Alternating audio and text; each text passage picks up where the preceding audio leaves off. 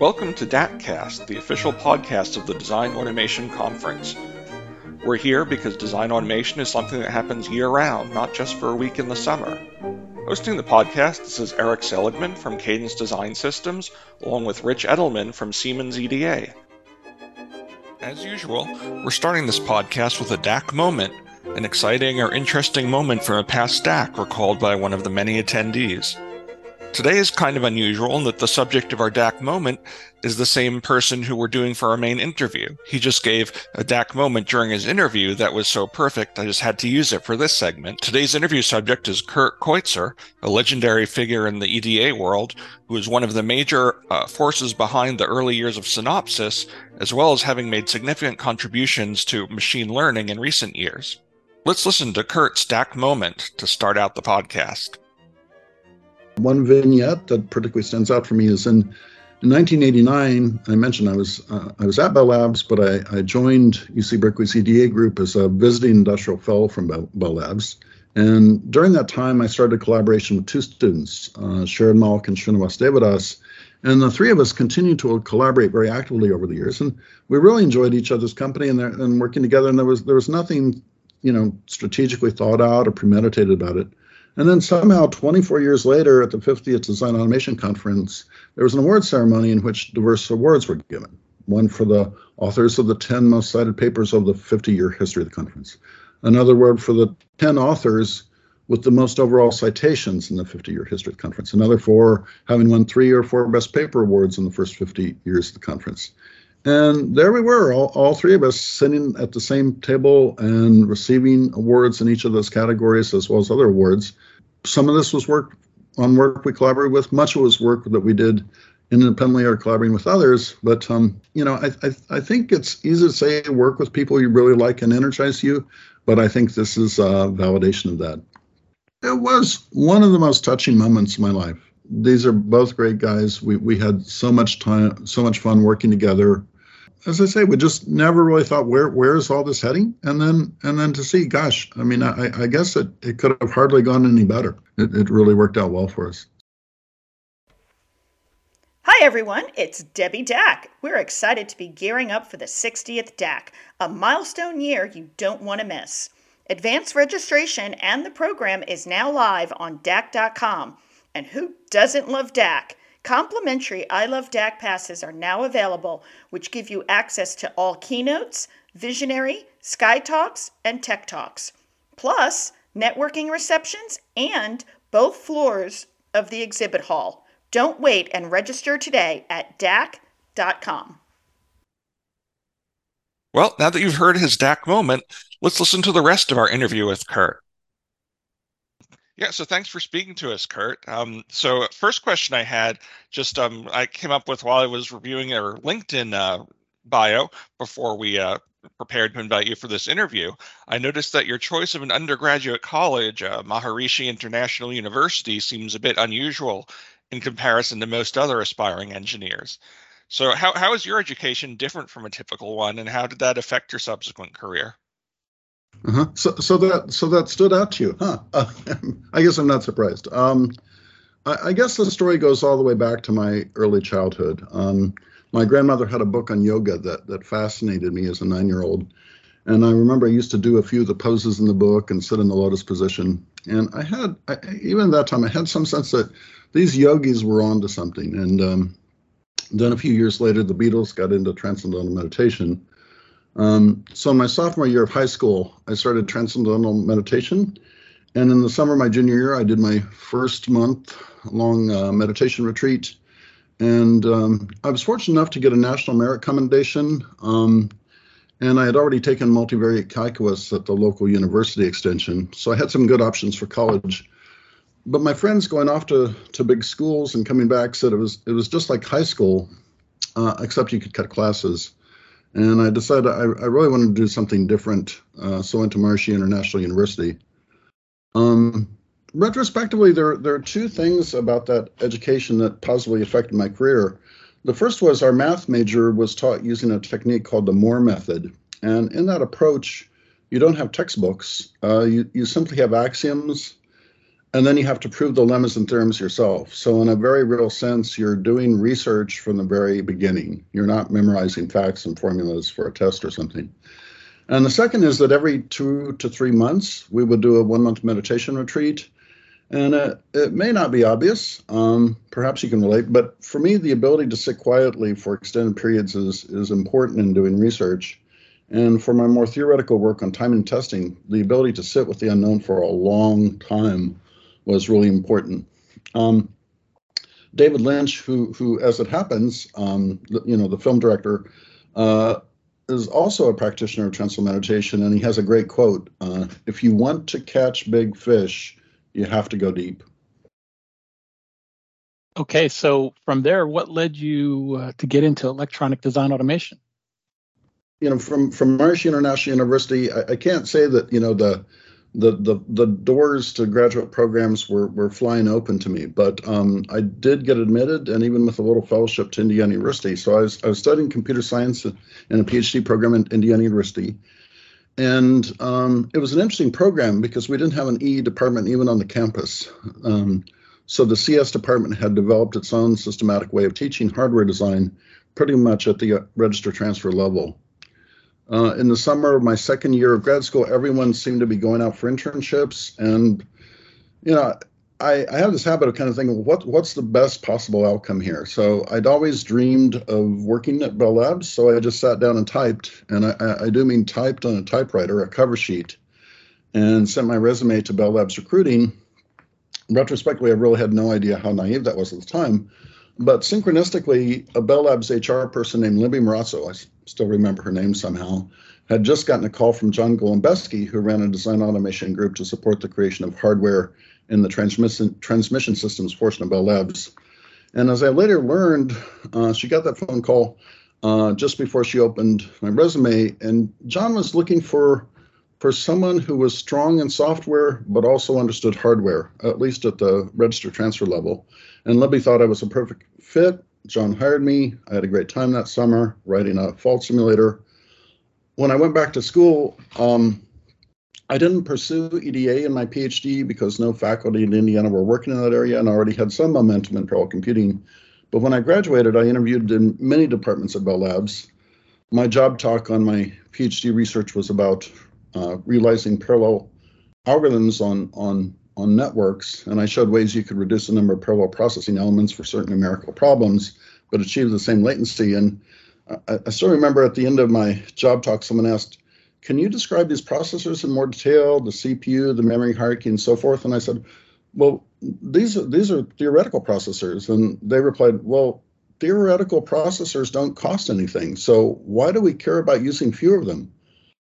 You know, I, I quickly batted back an answer to kind of save face, but the question really hit me. You know, what was the point of my dissertation? What, what real impact was it ever going to have? On the other hand, I saw C A D could really have an impact. So I resolved to join a C A D group at Bell Labs among the groups that I was interviewing. And after briefly working with Steve Johnson uh, and, and at Bell Labs, who was the Y A C and portable C compiler, fairly famous guy, um, I joined Al Dunlop's group, an E D A group in Bell Labs Research in Murray Hill. How did you get into logic synthesis at Bell Labs? So after some initial projects in Al Dunlop's group, I went to different design groups at Bell Labs and I looked at their problems. And I noticed that at least five different groups had the challenge of how to take logic level designs and map them into a way that efficiently used Bell Labs' massive uh, four hundred cell standard cell library. They had, I, I think, for, for many years, the largest standard cell library in the business. And because the library was so big, it wasn't even easy to use in a, a schematic entry. So each of the five groups had developed their own ad hoc methods to do the mapping, but I wasn't convinced of any of the solutions were fully utilized. The big library were very efficient. So coming from my C S background, uh, in contrast to kind of this deep contemplation of research problems, um, I'd done some advanced work in compilers. And from the very first time I looked at this problem, I, I saw it as very similar to the problem of taking an abstract, abstract syntax tree in a compiler, which was kind of similar to a netlist, and mapping it into a series of instructions, which were similar to cells. And uh, unfortunately, I couldn't pursue that observation right away because I just didn't have the programming skills to write all that myself. But um, Fortunately, uh, a programming whiz kid from University of Toronto named Steve Chang did a summer internship in Alejo's group at Bell Labs, and he wrote a very general tool called Twig, which did exactly what he needed. The user defined a library of tree patterns, and then, a, and then given a complex tree, Twig would optimally cover the tree with patterns, and you could you even could have programmable cost functions. So with that, I was pretty able, able to pretty quickly create a working technology mapping system that took an arbitrary netlist of logic gates, or even Boolean equations, and very efficiently mapped that into Bell Labs' massive library. I used Twig to create a tool I called Dagon, and I began to try to get some customers inside the company. And that was a little bit of a random walk, but um, at, at Al Dunlop's encouragement, I took a long trip to Allentown, Pennsylvania to give a talk to I C designers about Dagon. And the audience was, you know, I grew up in the Midwest, so the audience was characteristically quiet. Um, but after my talk, a designer named Mark Vancouver came up and said he was willing to give the tool a try. And that led to a very successful collaboration. We we we did we we built a lot of circuits with with that, and Mark gave me advice I continue to uh, to use as well as to give in this day. Um, a good talk is where you go back to your desk and do something better. Uh, at the same time, a senior researcher at Bell Labs Research named Wolfgang Fichtner told me, if you really want to get famous inside Bell Lab Research, uh, you can't just help out development groups. You you've got to get famous outside. So I sent off my paper to the Design Automation Conference, and Dagon was about literally uh, one hundred to one thousand times faster than the rule-based expert systems approaches, uh, such as Art DeJuice and David Gregory's Socrates. Uh, I actually reached out to Art, and he was encouraging about the work, um, and the academic leaders of logic synthesis at the time, Alberto Sangiovanni-Vincentelli, Bob Brayton, Gary Hechtel, all took an interest in the work, and I, I was really kind of welcomed into the logic synthesis community. At that time, open source wasn't at all a norm, uh, and Bell Labs wouldn't allow me to re re uh, release either Dagon or, or Steve Chang's Twig. Um, however, Alberto had a student, Rick Riddell, integrate the Dagon algorithm together with some improvements from his dissertation in their uh, M I S system at Berkeley, and that technology, uh, together with uh, Rick and Alberto, ultimately made its way into uh, Synopsys. Okay, and uh, speaking of Synopsys, I guess you uh, you joined Synopsys uh, in ninety-one, and at uh, this time between uh, Bell Labs and Synopsys, uh, what what did you do then, and how did you how did you make the decision to leave Bell Labs? So the truth is, from the time that I joined uh, Bell Labs, uh, I was I was worried that the the world was passing me by. Um, literally, one of the first books I read when I was there was George Gilder's *The Spirit of Enterprise*, in which he said that the epicenter of technical innovation was moving from the big industrial research labs like Bell Labs and T J Watson to startups. Uh, that gave me some pause. And then even before I arrived, it turned out one of the department heads in the lab that I joined, uh, by the name of Misha Burek, had just taken his team to create a startup called Silicon Design Labs that ultimately merged with Silicon Compilers. So all this had me a little nervous about whether I was at the right place from the very beginning, but uh, nevertheless, I settled in, and I really enjoyed the opportunity to focus on research problems in E D A, and uh, one of those was technology mapping, as I mentioned. And um, my my paper Dagon got accepted in the nineteen eighty-seven Design Automation Conference, and we had a tradition at Bell Labs Research of always rehearsing our talks before we delivered them. It was kind of a trial by fire. If we got through that audience, then we could feel pretty safe with any other audience in the world. And as it turns out, Tom Blank, who was a talent scout for a venture capital firm called Merrill, Pickard, Anderson and Iyer, which was actually went on to evolve into Benchmark, he was visiting the very day I gave my review talk on Dagon, and he was so impressed impressed by it, you know, because of the speed improvements and so forth relative to expert system approaches, and it also gave better results. So when Tom Blank got back to California and, and, and talked to V C firm, the next thing I knew, a gentleman by the name of uh, Harvey Jones was flying out to meet me at Bell Labs in New Jersey. And when I, you know, asked around and learned who Harvey Jones was, former C E O of Daisy, I, I kind of gulped. Uh, but in my youthful arrogance, that didn't stop me from uh, lecturing him over lunch. Uh, first, I, I told him that logic synthesis was indeed going to take over the I C design process and become the dominant approach. But second, just as no one had made figured out how to make money off of compilers, no one was going to make money from logic synthesis. It was going to be ubiquitous, but but but not not proprietary to anyone or or, or moneymaker. Uh, they were just going to use the the open source software that was already available from Berkeley. So I guess Harvey believed my first point, but not the second, because soon he was joining Art DeJuice and Art's team as as C E O, the first C E O of, I think, originally called Optimal Solutions, and then very soon uh, Synopsys. So to get to the transition, still uh, Harvey and the founders uh, remembered me fondly, and at least once a year I'd have a discussion about joining Synopsys. And then in late nineteen ninety, Rick Riddell visited me at Bell Labs and told me about the impressive growth trajectory of the company. And I was very tempted to join then, but again, Bell Labs was so comfortable.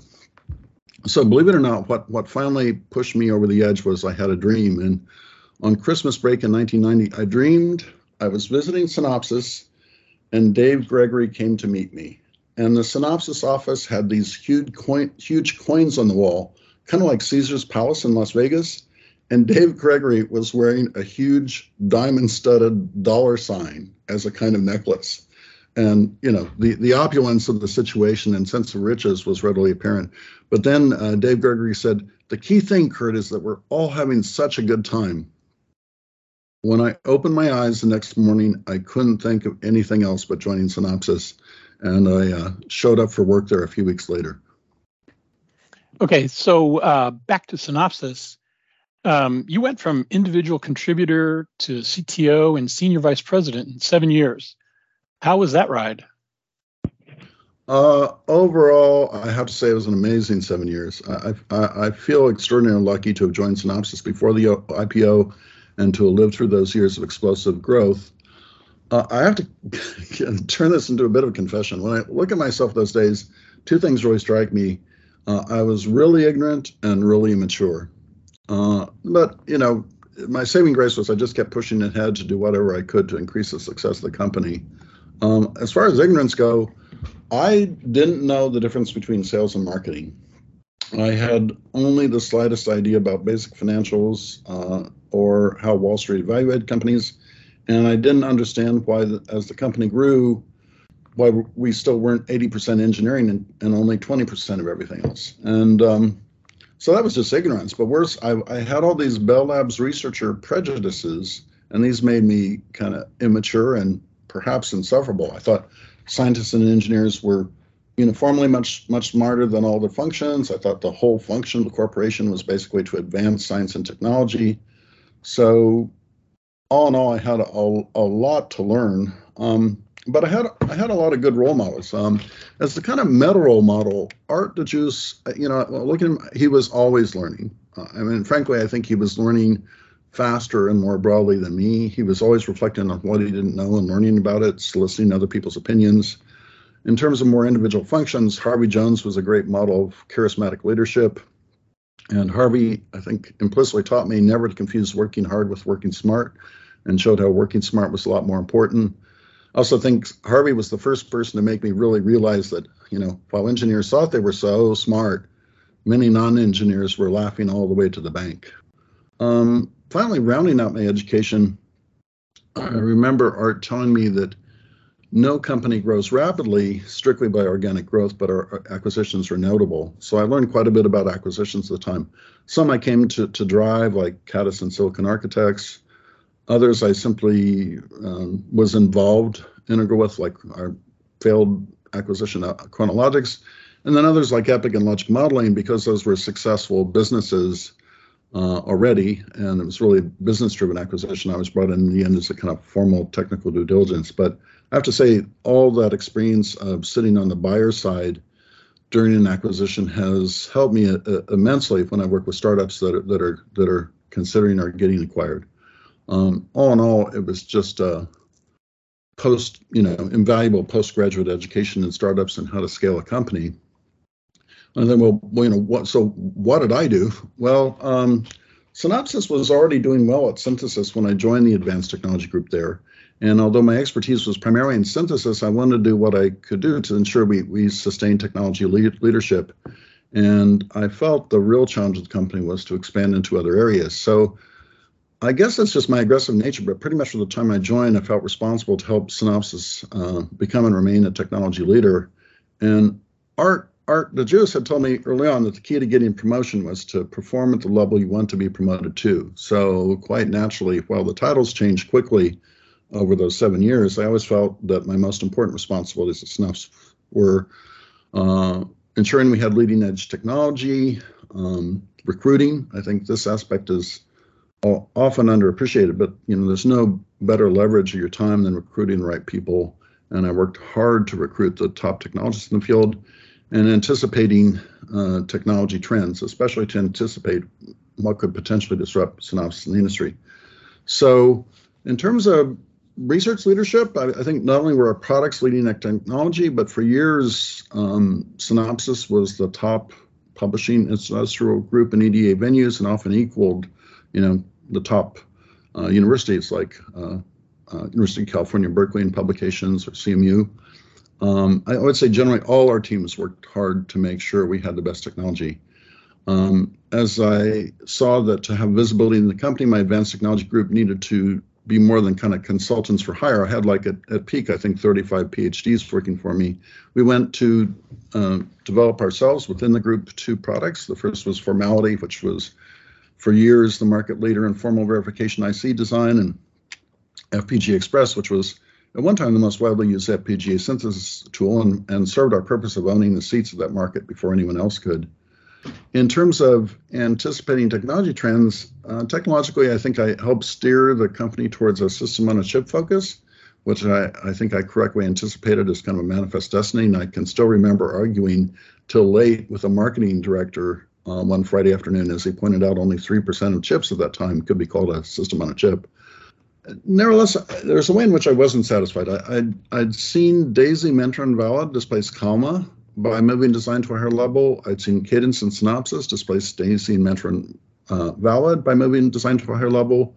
And Moore's Law was still really impacting design. And I was one hundred percent convinced that Synopsys was in danger of being displaced by a new technology at higher level. So this preoccupation of with design at a higher level, Uh, some future design methodology, led me to pushing our acquisition of CADIS, which brought Joachim Kunkel in the company, and in other groups in Synopsys to the development of be behavioral compiler and other high-level language systems. Finally, two engineers in my group, uh, Stan Liao and Abhijit Ghosh, developed a compiler called C N X, which ultimately became System C. Um, still, for all that effort, as I say, I never quite felt satisfied. All my focus on a higher level became kind of a, I think, a, a, a tragic flaw and made me overlook the, the physical level more than I should have. And, you know, retrospectively, I really thank goodness for Rick Gregory and his efforts on, on physical compiler. Wow. So, so, so you covered a lot of stuff in that answer, but um, getting back to synthesis for a moment, um, Design Compiler managed to secure over ninety percent market share and create one of the most successful products probably in uh, E D A history. Uh, what's your perspective on how Synopsys achieved that? Uh, to be honest, I think most of the key elements of success were already present by the time I joined in nineteen ninety-one. Uh, there was great customer focus. The company had spent years trying to please tough potential customers like Intel.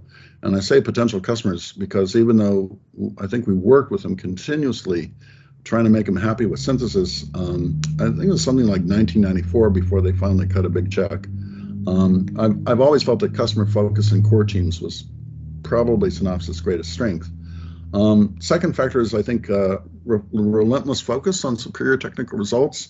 And I can just remember, you know, Rick Riddell and, and others at Synopsys had kind of a monomaniacal focus on getting superior quality re uh, results on synthesis. And, you know, if, the, if sales or apps engineers came back with, with something from a customer that said they'd benched our benchmarked another tool and that tool did better, they just wouldn't rest till they figured it out and figured out how to improve. And you know, this is this is something you you just can't teach. Uh, this this served the company very well in an area that was so amenable to to to quantitative measurement. Um, and then you know, I think marketing deserves an important hat tip because building a moat with the .lib format, the proprietary .lib format. Um, I think our superior results were important to kind of open the door and become a leader but it was the .lib format that really sealed us in. And I remember visiting the customer one time uh, saying that it took them six months to build the .lib files for, for the Synopsys Design Compiler. And although other companies were knocking on their door, uh, they weren't going to go through that again for anybody else. Uh, we executed very well, but you know, Synopsys execution is only uh, half the story. I mean, may seem like manifest destiny now, but you know, I mean, Cadence really seemed to be the natural winner of the synthesis market. And the other side of the story is that our competitors fumbled away their advantages. And in the ensuing years, I made a point, you know, little hobby to, to reach out to managers of logic synthesis at every single competitor that we had and ask them, you know, why they felt they had lost the synthesis market to Synopsys. And I was astonished by their answers. The most amazing answer came from one of the, you know, uh, uh, you know, one of the one of the two companies that I think was expected to probably win the synthesis market.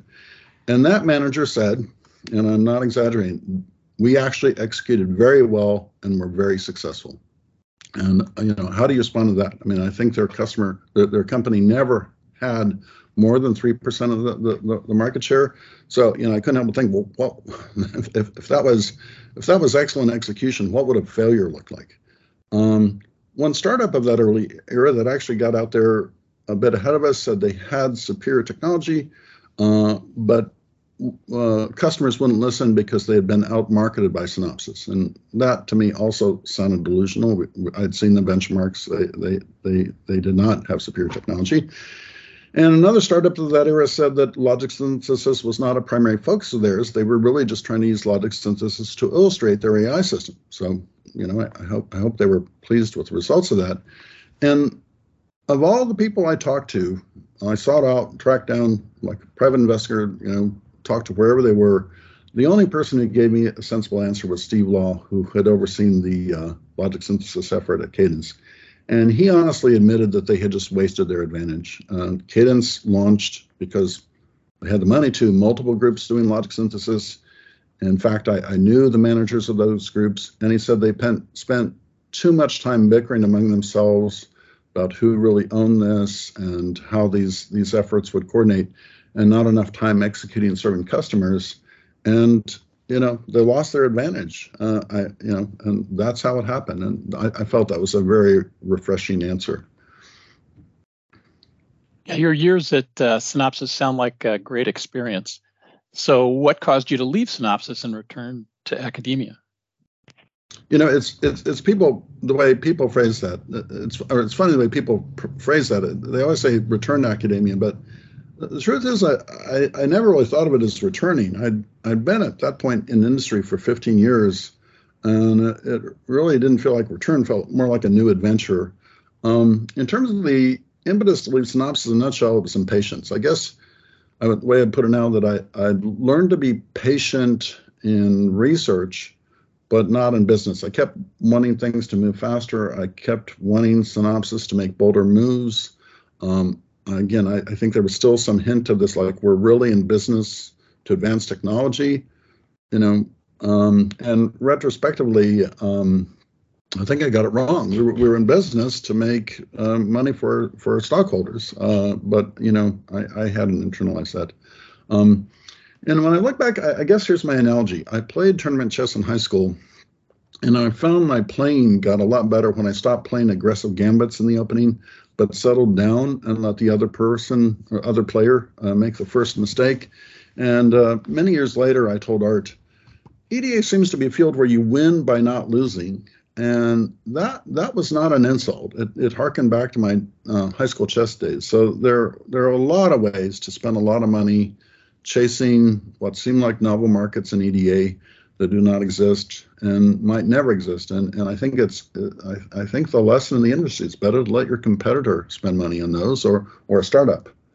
Um, I was I have to admit also I was I was a, I was a bit burnt out. I, I I really was not doing a very good job of stress management in my last year's Synopsys. I was not spending enough time on vacations. I was not doing meditation retreats. But on the positive side, going to Berkeley was was was obvi- immediately obvious to me, a once in a lifetime opportunity. Um, you know, to walk in as a tenured full professor uh, at Berkeley. So what had happened, the way that came about is in nineteen ninety-seven or so, the senior E D A faculty were kind of in unison taking a step back. You know, sometimes I think people interpret my move as though in some absolute sense it was better to be a professor at Berkeley than C T O Synopsys. And and I'm quick to remind that's that's not at all true. I, you know, if, if I had been a professor at Berkeley for seven years, or at that point I'd been in industry for fifteen years, so let's say fifteen years, and uh, Art called me up and offered me a nice package. Here's how it all is out. You know, you can hopefully hire thirty-five PhDs, like it'd be C T O at Synopsys. I think going from academics to industry would have been a fine move. So, in other words, it was it was about making a change and and and facing some new challenges. Oh, so so what kind of research did you do at Berkeley? It, you know, turning back the clock a bit, even at, at Synopsys, I'd observed that software problems and systems on a chip were dominating the hardware problems, and I I, I remember so clearly in nineteen ninety-five when I was at Synopsys, Pure Plan, who was then working at Nortel, visited Synopsys, and on his visit, he showed a dive photo in which the memory on the system on the chip was, was I think, about half the chip, and the logic portion of, of, on the hand was was was probably less than twenty percent. And I realized at the moment that re reducing somehow the instruction area of memory was going to save much more than than logic optimization of that that twenty percent of the die. So, so then turning the back.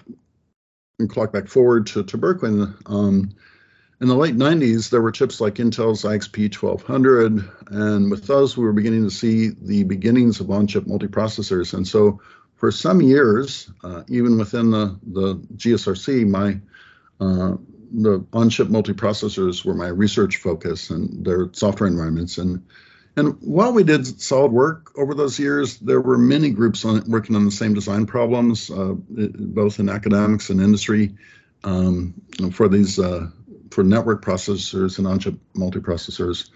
So I would say, in terms of my research over these last now twenty-five years, um, we we better distinguished ourselves in in what could be done to accelerate applications given these on-chip multiprocessors, in particular NVIDIA's graphic processor units. And um, uh, Brian Cotton, you know, kind of the breakthrough work in our work was Brian Cotton, Brian Cotton-Zarro's work in two thousand eight, which accelerated a popular machine learning algorithm called support vector machines. And uh, Brian accelerated uh, S V M training by fifteen X and inference by fifty-five X on a, on a single NVIDIA G P U. And, and that really was the first work to show how NVIDIA G P Us could accelerate machine learning algorithms. And that direction worked out well for the research group. It also worked out very well for NVIDIA, and and it worked out very well for Brian Cotton-Zarro, who became uh, V P of Applied Machine Machine Learning Research there at NVIDIA just five years after his graduation. So with that, accelerating machine learning algorithms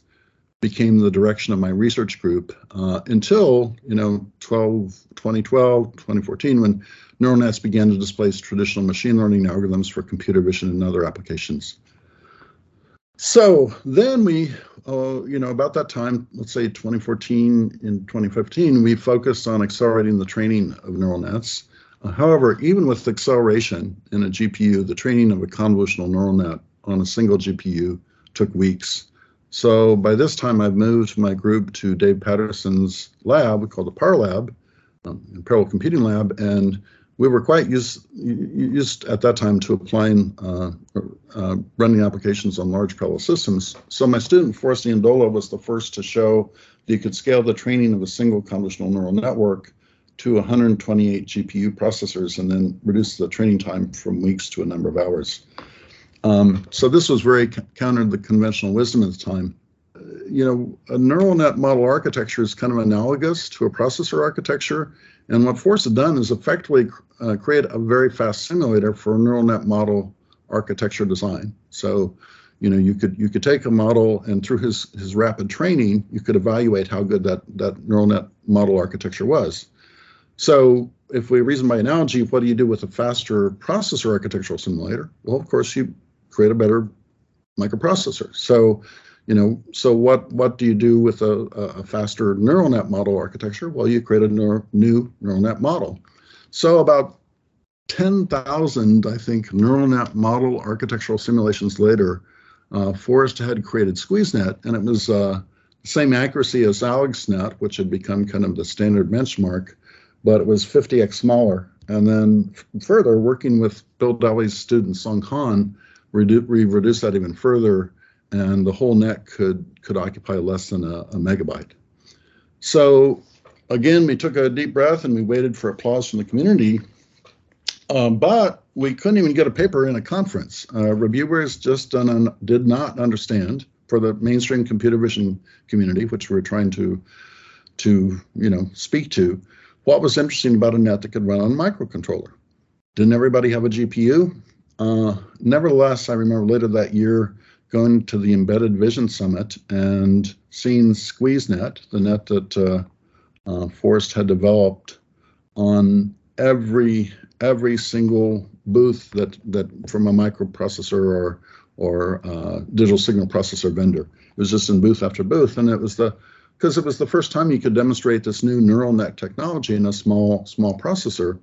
So eventually, a whole research area has kind of grown up around that work, and those of other people like Song Han, of applying uh, deep learning on small processors. It's basically called deep learning at the edge, embedded deep learning, or TinyML. And uh, and meanwhile, although it couldn't get into uh, you know a, a prestigious conference, SqueezeNet is approaching uh, eight thousand citations. Very interesting, and and that led to your. Uh... to your startup, DeepScale? Yeah, my my my co-founder, uh, Forrest Indole, and I had looked at literally dozens of different computer vision applications that could benefit from a very small, efficient neural net like SqueezeNet that could do these computer vision tasks at the edge.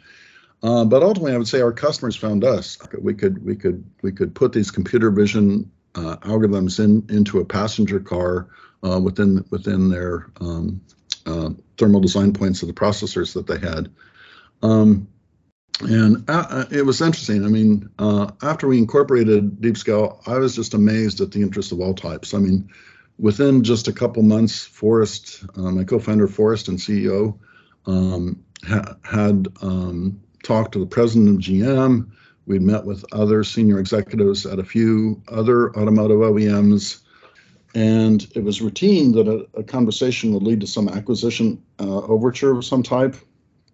Um, so, and, and I reflected on my experience at Synopsys. I just thought, how long before, when I was at Synopsys, before I was talking to a senior vice president of one of our customers, or, or, or, or my, my goodness, a president of, of, a, of a large company. So, um, also we were, so that, that, that, that really encouraged us, that gave us a lot of momentum, and we, we were just the right spot in the Gardner's hype cycle, and raising venture capital was was really easy. So we were we were off and running. Um, however, I, I love Reid Hoffman's image that a startup is like building an airplane while you've been dropped out of an airplane. So it really conveys the notion that you you don't have any time for any mistakes. And although we've gotten all this interest from automotive O E Ms and tier one suppliers, when it really came down to their big decision, you know, choosing their partners for future model cars, what software, what processors really go in there, you know, the automotive market showed up. It's showed its famed conservatism, and everybody lined up with familiar su suppliers like Mobileye. Uh, we were very happy to respond to an acquisition offer and join Andrei Karpathy and Elon Musk at Tesla. And you know, in terms of happily ever after, as as as people got a nice package for joining, uh, as Tesla stock rose twenty-two x uh, in the next two years. Uh, there were there were a lot of smiling faces. Uh, okay, so uh, what do you miss most about E D A? Well, I, I miss a couple things about E D A. First, you know, I miss you know working at the executive level in a in a significant company like Synopsys, which was which had so much potential for impact. When I, when I was at Synopsys as C T O, I worked with corporate vice presidents, senior vice presidents, sometimes even C E Os of our customers. And even as co-director of a lab at Berkeley, the Berkeley Deep Drive, I'm I'm most often dealing with project leaders or or or perhaps a director. And the whole scope of what we do in a research lab may be very visionary, but but the scope is obviously an impact. The scope and impact is is typically more limited. Um, second, I miss the the system complexity. I hope someday somebody writes a book elucidating about how the E D A design flow is one of the most sophisticated inventions of the human mind in all of history. And I, I am not exaggerating. Um, The E D A design flow spans from abstract system descriptions to atoms, uh, and that's all through a software pipeline that contains literally dozens of problems that are N P hard. Some problems we solve in E D A are, are not even N P complete. That is to say, they're they're not contained in N P. Even simple two-level sum of products optimization is not contained in N P. It's harder than that. It's only contained in a higher complexity class, sigma two. In other words, it's among the hardest of naturally occurring problems. Uh, if you look at other areas of computer science, oftentimes as soon as they hit an N P hard problem, then they wave the white flag and turn back and try something else. In contrast, in an E D A, we had no alternative. We just pushed through problem after problem. And, you know, to, to, to contrast it, um, you know, to something more contemporary, deep learning is just in its infancy, and the software systems we're building with deep learning Are, are quite powerful and sophisticated, but from a system standpoint, they're they're very simple compared to the E D A design flow for a state-of-the-art system on a chip. So, so continuing on that topic, you know, in your D A C twenty twenty-one keynote, you said you thought E D A had a lot to bring to deep learning. So, how have you seen that evolve? Uh, I guess first, I'd like to use some terminology that's usually used in in um, in politics, which is there are activists who promote causes but do not offer complete implementable solutions, like promoting universal basic income. I mean, who, who's going to pay for that? But then there are governmental workers, call them administrators. Politicians is kind of pejorative, but in any case, those who actually, you know, administer government, and they have to make compromises in order to balance the needs of various groups. So I've never really admired activists. It's it's easy to present an extremist view without thinking holistically about a solution. Nevertheless, with that taxonomy, I guess I'm going to revert to what one might call E D A activism. And specifically, I wish that the E D A industry would be a bit bolder about moving up the value chain. It, it seems to me that the customers of E D A, particularly fabulous semiconductor companies like NVIDIA, have been bolder about moving up the value chain. So with regard to deep learning and E D A, I think that E D A industry has had an opportunity to to offer more than tools for building neural net acceler accelerators, but also that could also offer naturally tools for programming neural net accelerators and, and optimizing neural nets for applications. Uh, you know, perhaps I'm missing something, but I just don't see the E D A industry seizing that opportunity. So, so, so what are you excited about these days? Uh, I believe that the impact of large language models is is underhyped, and I and I and I, I I really believe that. I think that large language models like ChatGPT and its many relatives, probably smaller relatives, are going to touch every aspect of our lives in years to come. Uh, some of my favorites are unlocking business intelligence through bringing the hidden data of corporations alive, uh, improving education by giving every student a private tutor. I think it, they can, they're already changing marketing. I think uh, large language models will change sales process. And I think leveling the knowledge base of the entire world by making whatever's known in any one language available in every other, or in other words, machine translation. So I'm working on these topics in my research, and although I've never been kind of a spray and pray investor, I'm making as many bets as I can in startups these days in this area. Okay. Um, any final thoughts uh, as you look back over your career? As a people person, what always stands out to me as I look over the over the years is people and lasting friendships. And I, as I first went through this, I thought, well, this is a little bit sentimental, but I think it's actually very pragmatic. I mean, uh, you know, corporations don't hire people, hire you. Corporations don't open doors, people open doors. Uh, corporations don't really make acquisitions. Uh, people make acquisitions. So uh, as I look back, you know, I just look at people and I say, my life and career would have been entirely different if, if not for a few people. A high school teacher who gave me encouragement, a college professor who suggested I switch from math to computer science. Uh, that was back in nineteen seventy-nine. As I mentioned, John Golombeski, who gave me my first internship at Bell Labs, and Al Dunlop, who gave me the opportunity to work in Bell Labs research. Um, Rick Riddell, Art DeJuice, and Harvey Jones gave me the opportunity to work at Synopsys. Alberto Sangiovanni-Vincentelli was, I think, really the first person to give me confidence in my research in logic synthesis while I was at Bell Labs, and later he and Richard Newton brought me to Berkeley. Obviously, my career would have been entirely different were it not for these individuals along the way. Uh, so that's on the research side. I think the same thing is true in business. I'm just really proud that, that nearly every peer I worked with at Synopsys has invited me to work with them again. Penny Hersher invited me to work with Simplex. She went off to Simplex. Kurt Widows and Steve Wyatt, as they founded Zero In, ultimately sold to Mentor. Uh, Chris Rowan, I mentioned, at Tensilica, and then he asked me again to work with him at, at Babel Labs. Uh, Paul Lim- Lippe, who is our uh, chief counsel at Synopsys, has asked me to help him uh, with his startup Exmentium. And I'm really happy to say the two Coverity co-founders, Andy Chow and I, uh, have invited me to play a role in their new ventures. It, it, it, it, it really makes me feel great. And in short, if I could convey one thing, it's just all about people. I feel so grateful for the friends and mentors over the years and what we've created together. I, I know I'm not always the easiest person to get along with, uh, but I think everybody who knows me know that I really care about people. And um, I'm more of a sprinter than a marathon runner, runner but I, I, I do try to give my best to any endeavor. Hi, everyone. It's Debbie Dack again. And I want you to know that the sixtieth D A C program is now live and registration is open. There are three types of badges: full conference, the engineering track pass, and the complimentary I Love D A C pass. Take your pick from all the diverse content that D A C has to offer across three floors of workshops, tutorials, panels, and technical presentations. Learn more about each registration pass and get registered today at D A C dot com.